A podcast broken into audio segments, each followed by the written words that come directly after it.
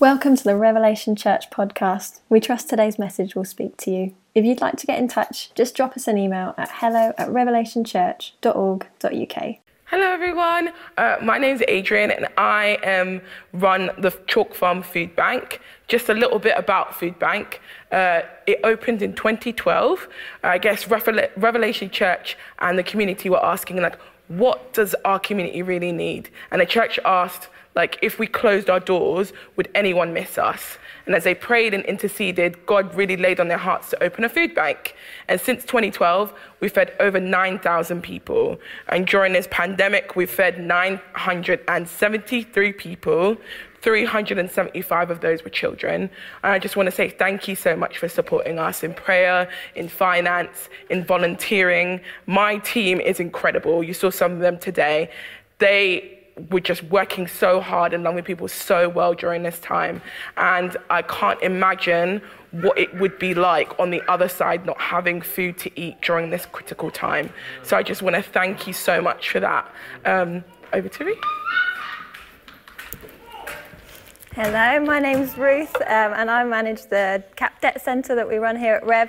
Uh, Debt Centre has now been going for 10 years uh, this autumn, I think it is. So a long time that we've been running it, and we partner with Christians Against Poverty to run that. Um, a bit of a background about CAP, if you don't know. So they started 26 years ago um, with a guy who just had been in debt himself and knew uh, just the ramifications and how much it can affect all areas of life. And he wanted to help others in the same situation. Um, CAP is now um, has 300 debt centres across the UK and is also in four other countries, so international as well, and seeing thousands of people becoming debt free as a result of their work. Also helping people into employment and break addictions and just with uh, life skills as well. So they're doing a lot, and it's just, we love partnering with them um, here in Camden. Um, it's been a bit of a strange year for us with CAP because uh, we had a kind of six months of time to breathe from August last year through to February where we weren't taking on any new clients. Um, and then just as we were getting ready to, or just like starting to see new people again, then COVID kind of hit and we had to take another pause. Um, and now we're on phone appointments. And so it's been a bit of a strange year, but we have seen another four clients in 2020 become debt free and a few more who are just really like on their way to, to reaching that milestone in the next few months. So it's been exciting still. It's been a struggle. And as we're just pe- like the end of furlough is coming and um, people are being made redundant um, and just all of the ramifications and um, financial upheaval that that will bring with it. Um, we're just knowing that people are really going to need um, CAP services a lot more um, just with how it affects every area of life. And yeah, it's been so good as well to have the food bank carrying on throughout this time so that those who we work with will really be able to receive help and food when they've really needed it. Um, so yeah, back over to Adrian now. All right. So today we're asking this question Who is your neighbor? And I want to just get you guys to look at Luke 10, 25 to 37. I'll give you a couple seconds to do that. Luke 10, 25, 37 and it's the parable of the Good Samaritan. Now, if you've been around for a while, you probably have heard it a couple of times, but I guess listen with new ears, and we're praying that God will really speak to your hearts. Okay. And behold, a lawyer stood up to put him um, to the test, saying, Teacher, what shall I do to inherit eternal life? He said to him, What is written in the law? How do you read it? And he answered, You shall love the Lord your God with all your heart, with all your soul, and with all your strength, and with all your mind, and your neighbor as yourself. And he said to him, You have answered correctly. Do this, and you will live. And, to, and but he, desiring to justify himself, said to Jesus, Who is my neighbor? And Jesus replied, A man was going down from Jerusalem to Jericho, and he fell among robbers who stripped him and beat him and departed, leaving him half dead. Now, by chance, a priest was going down that road, and when he saw him on the other, when he saw him, he passed by on the other side, and so likewise a Levite. And when he came to the place and saw him passing him by on the other side, But the Samaritan, as he journeyed, came to where he was, and when he saw him, he had compassion. He went to him and bound him up, bound up his wounds, and pouring oil and wine, and then he set him on his own animal and brought him to an inn and took care of him. And the next day he took out two denarii and gave them to the innkeeper, saying, Take care of him, and whatever more you spend, I will repay you. And when I come, when I come back, which of these three do you think proved to be a neighbor to the man who fell among the robbers? And he said, The one who showed him mercy. And Jesus said to him, You go and do likewise.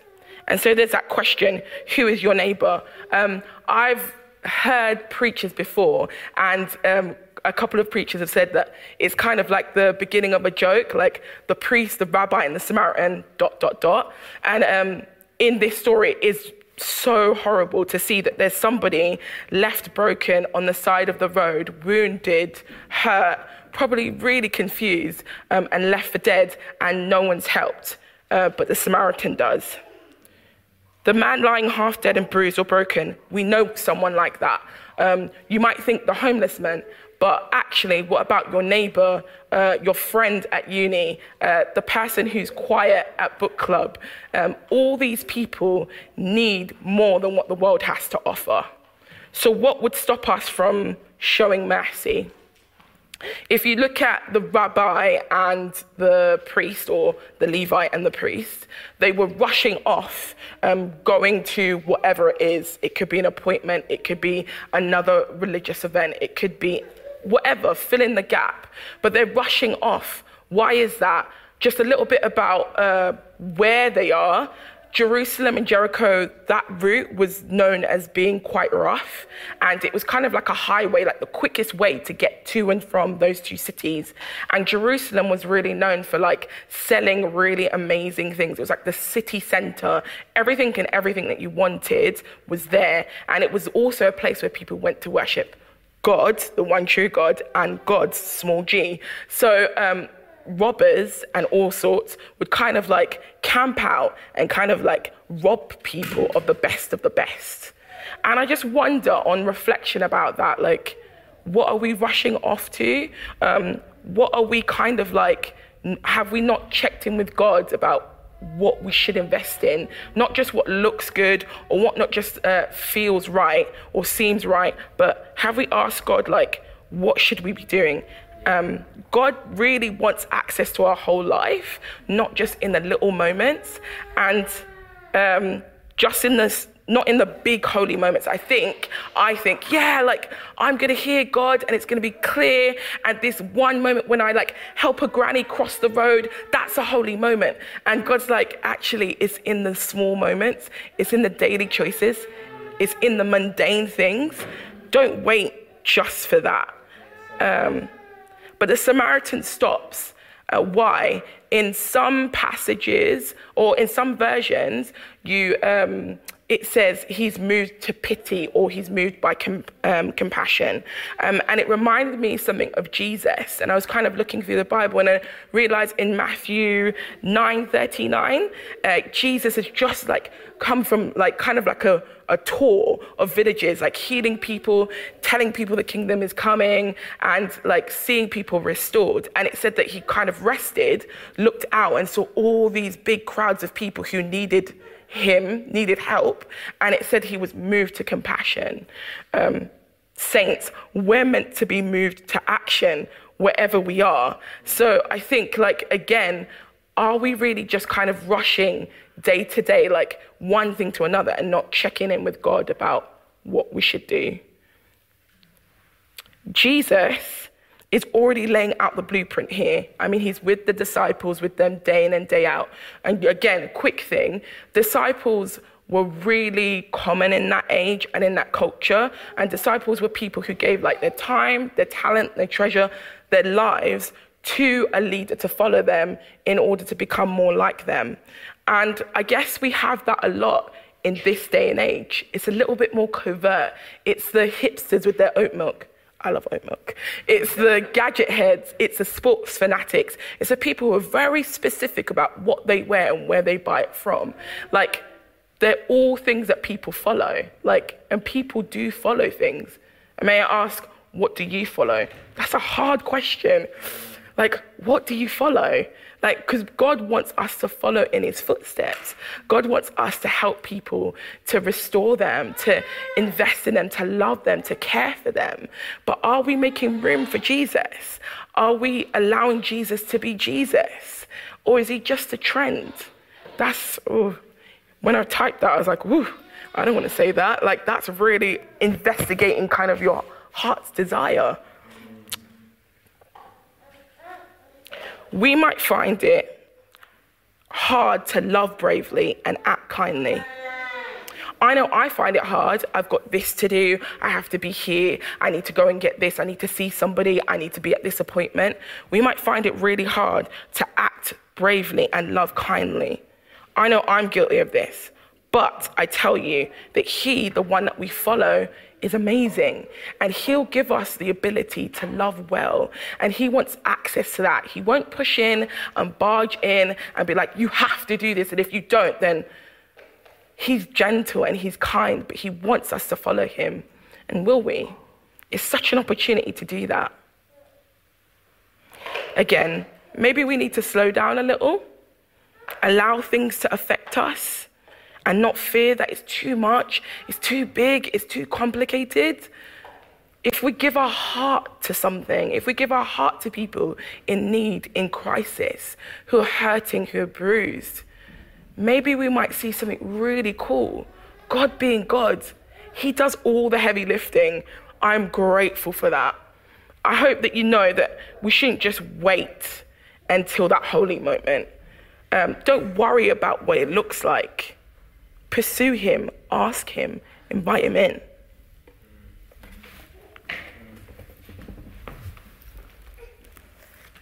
I hope you're feeling suitably challenged and encouraged already by what Adrian has shared and unpacked from that story. There is so much in there, and even though it is a really familiar one, it's one that, like, there is so much that God has to reveal to us.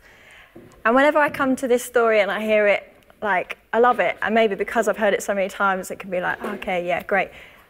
But just start thinking like, why? You know, the classic two-year-old question, why? Why does he stop? Why does he help this man and go to considerable personal expense to sacrifice his money, his time, to a guy that he's probably the whole of his life been like raised to hate because of where he's from and where he's from. They didn't like each other. Why does he stop? It doesn't make sense. And the more I've like reflected on this question, just keep, keep coming back to a verse. But it's also a question as well that we're, you've probably been asked as well. I know I've been asked, like, why do you do this job? Why do you do that? Or to volunteers, why do you volunteer at Food Bank? Why do you give up your time? Why did you help me at work when you don't really know me with that problem that I had? Why did you come and pray for me in the street when you don't even know me? Why? Why did you show me mercy? And the verse that keeps coming back is in Luke 6, verse 36, that says, Be merciful as your Father in heaven is merciful. So, why do we show mercy? Because I want to be like my Father in heaven. If God is our Father, if we are a follower of Jesus. And isn't it just the best when you see a kid trying to imitate their dad. I know, like last week, I was here um, and Luke was doing the show call role and kind of going around telling people where he needs to be, and Izzy was just following him around and just like looking at him, looking at what he's saying. You can almost like see her in a few years' time, like, oh yeah, I'm going to be doing that role as well. And like, it's so great. And they don't know why they're doing it, they just want to be like their dad.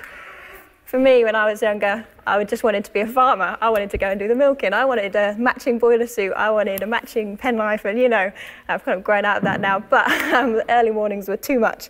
But now I want to be like my Father in heaven too. I want to be more and more like Him. And actually, it's in God's character to be merciful. It's part of His nature. And there's an amazing passage in uh, Exodus 34 which talks about the character of God, and it says about Him that He is merciful or compassionate in some versions. And he's gracious, he's slow to anger, abounding in steadfast love and faithfulness. It's who he is. He is merciful. He can't help but be merciful. Um, and I heard a definition of mercy that was the disposition to be compassionate. Say that again. Mercy is the disposition to be compassionate. And I really loved that. And Adrian like, outlined when she was talking about what it means to be compassionate, it means to be moved to action. It's not just seeing something and being like, ah, oh, that's a shame, but actually it makes you move, it makes you do something, you're called to action. And that should be our natural disposition, is that when we see injustice, when we see people hurting, when we see things that aren't right, we don't leave them as they are, but we are called to, to move and do something about it. And it's not just something that we do every now and then. It's not just something that we do uh, when we feel like it, because that really happens. um, it's not just something that we do if we're a volunteer on a food bank on a Thursday. We don't just leave that as our merciful day. We do it every day. It's part of our nature because it's part of our Father's nature. And when we are Christian, we're in His family. So it's part of who we're trying to be more like Him. And then the other reason, it's because of the great mercy that he has shown us. So it says in that verse, Be merciful as your Father in heaven is merciful. Um, and what does that mean? What, does, what was the great mercy he showed us? Um, I love how Ephesians 2 puts it, and I'm going to read it in the message version, uh, which is a contemporary version of the Bible, and it says, and I'm going to change you to we as well, just in case you're following along. So, it wasn't so long ago that we were mired in that old stagnant life of sin. We let the world, which doesn't know the first thing about living, tell us how to live. We filled our lungs with polluted unbelief and then exhaled disobedience. We all did it, all of us doing what we felt like doing, when we felt like doing it, all of us in the same boat. It's a wonder God didn't lose his temper and do away with the whole lot of us. Instead, immense in mercy and with an incredible love, he embraced us.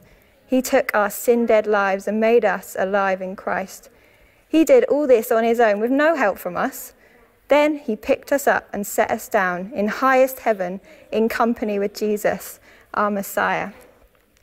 That has to be our starting place. That has to be remembering that great act of love and mercy that God showed us in sending his Son to die for us. It has to be where we start from when we're looking at how we can show mercy to others. And maybe a good prayer for us to pray is God, show me the extent of your mercy for me so that I have no choice but to reach out to others. Okay, so with that verse in mind, we can hopefully respond with clarity and conviction when people do ask us why. Why are you acting that way? Why did you show me mercy? Because of the great love we've been shown, because we want to be like our Father in heaven, because we're called to be followers of Jesus and we want to be more like Him. That's why. And one of the reasons we love partnering with CAP and the Trussell Trust is because they keep that front and center as to their why as well. They're charities that like they love Jesus and they don't want to move on from that why because that is the reason that like, charities like and Food Bank do exist. They don't keep it just as the, the okay, this is our reason, we're not going to um, tell people that though. They want it to be front and centre, and we don't want to ever move on from that place of making sure Jesus is central to all we do. So that's the why. But there's another reason, and there's more to it than that. And as Adrian said in this story, these guys were on their way back from Jerusalem to offer sacrifices to God in worship, probably. They were, they were coming back from trying to, like, you know, please Him and offer the sacrifices that were necessary. But in their hurry along to get along this road safely, they passed by this guy, seeing him unworthy of their love and mercy. They were decidedly not loving their neighbor. And there are some great moments in the Old Testament, particularly in the prophets, where God is really straight with his people. So many times where you can tell that the people are not acting justly. They're not loving the widows and the poor they've been instructed. They're being selfish and they're being proud. And then they come to his temple thinking they'll be safe there, that they can appease God, they can offer the sacrifices, and he won't care about the rest of what they do in their lives. It's, that's the main part. But then you get this verse in Micah 6, verse 8, that says, He has shown you, O mortal, what is good. And what does the Lord require of you? To act justly and to love mercy and to walk humbly with your God. It's so good, isn't it? It's so, like, oh, just so straight to the bone of what it's about. I'll just read it again. He's shown you, O mortal, what is good. And what does the Lord require of you? To act justly and to love mercy and to walk humbly with your God. He cares about all areas of our lives. He doesn't just care about the moments where we're um, at church or at GC. You know, he just he cares about everything and how we treat others. And not because it makes us feel good or because we'll get showered with thanks or recognition for going out of our way. To be honest, we probably won't. You don't get to the end of this story and the guy is like, oh, I'm so thankful. Look, here's, I want to give you this. I want to return. It just cuts off. That's not the important part. It's not what it's about. It's not the focus of this story because we don't show mercy to people determined by whether or not they're going to thank us. We don't show mercy to people determined by whether or not they're going to be able to pay us back. We don't show mercy because of what we'll get in return.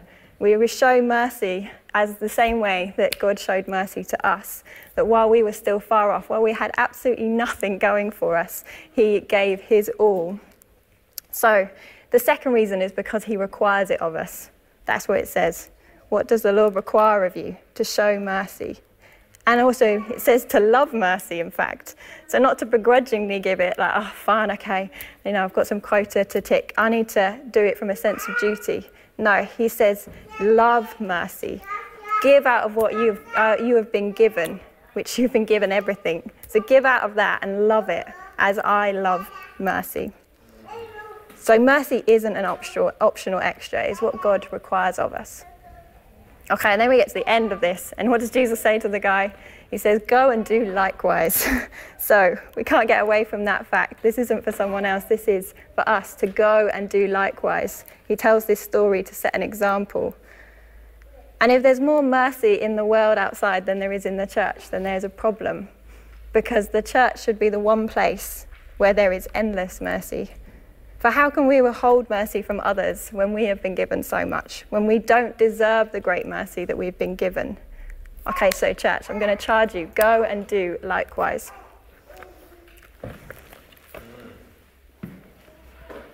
Thanks, Ruth. I'm like, yes, come on. Um, so let's return back to that question Who is your neighbor? When you're on your way to GC or from one next from one Zoom meeting to another, why don't you just pause for a minute and ask that question? Where can I show mercy? Who can I show mercy to? Don't worry about what it looks like. I have that in my head. I'm like, oh, I didn't say it right. It didn't sound good. This person usually would say it better. Don't worry about what it looks like. Don't hesitate to do good. Um, give them what God has given you mercy, love, peace, compassion. He's the only one who can see people transformed from dead to life, from um, broken, lost, lonely to belonging, to fullness, to joy, to love. You guys get to introduce Jesus, the best person you know, to people who desperately need him. Will you be the good neighbor? It takes small acts, again, like small acts, the mundane acts that you feel like, oh, and sometimes it doesn't even feel like it's a holy moment. Sometimes it doesn't even feel like it's like this great, good thing. But I promise you, as you're faithful, as you're lovingly seeking God, you doing those small, day to day choices to honor Him, to love Him, to glorify Him, those are the holy moments. He wants to be a part of your, di- your life day to day.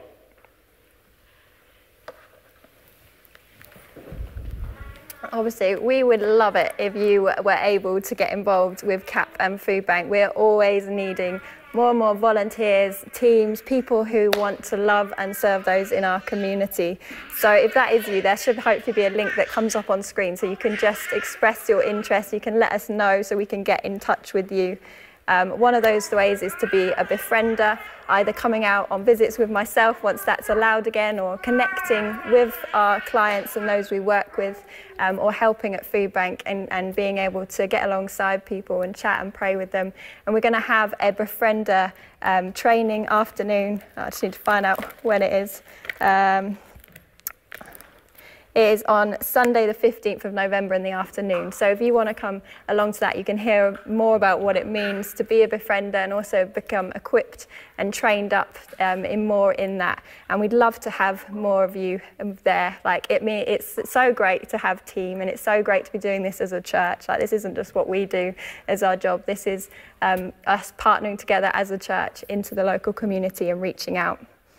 Or maybe you're not available in the week, but you want to commit to praying for CAP and Food Bank. This is such a big part of what we do. It's the undercurrent to everything because we know that without God, um, without God at work, like what we do, it's still it's still helping. But we want Him to be central, like we said. We want it us to be doing it in His strength, not in our own strength. We want Him to be changing hearts and changing situations, and we do. We see situations change when we pray for those who we work with, um, and it's amazing. Um, we want to give of ourselves. We want to give of our time. We want to give of our, our energy, and our, our prayer is such a big part of that. So we're going to be doing prayer meetings every other uh, month on a Friday evening, just for an hour. Again, combining CAP and Food Bank together so we can just go at it all, all together. Um, so, can you commit to that? The first one is going to be on October the 9th from 7 till 8 pm. Um, and then the final thing as well to get involved with, we've been doing a Christmas meal the past few years, um, and where we've fed up to 100 people each time from the community, being able to give them Christmas dinner, um, some great entertainment, and also share the gospel with them this year we're still kind of working out what does that look like, but we really want to do something. Um, and we're looking at kind of a takeaway option of doing Christmas dinner where we cook the dinner and people take it home and either cook it themselves or um, reheat it, and but also being able to share the gospel. If you want to get involved in that, please, um, we'd love to hear from you in that particularly.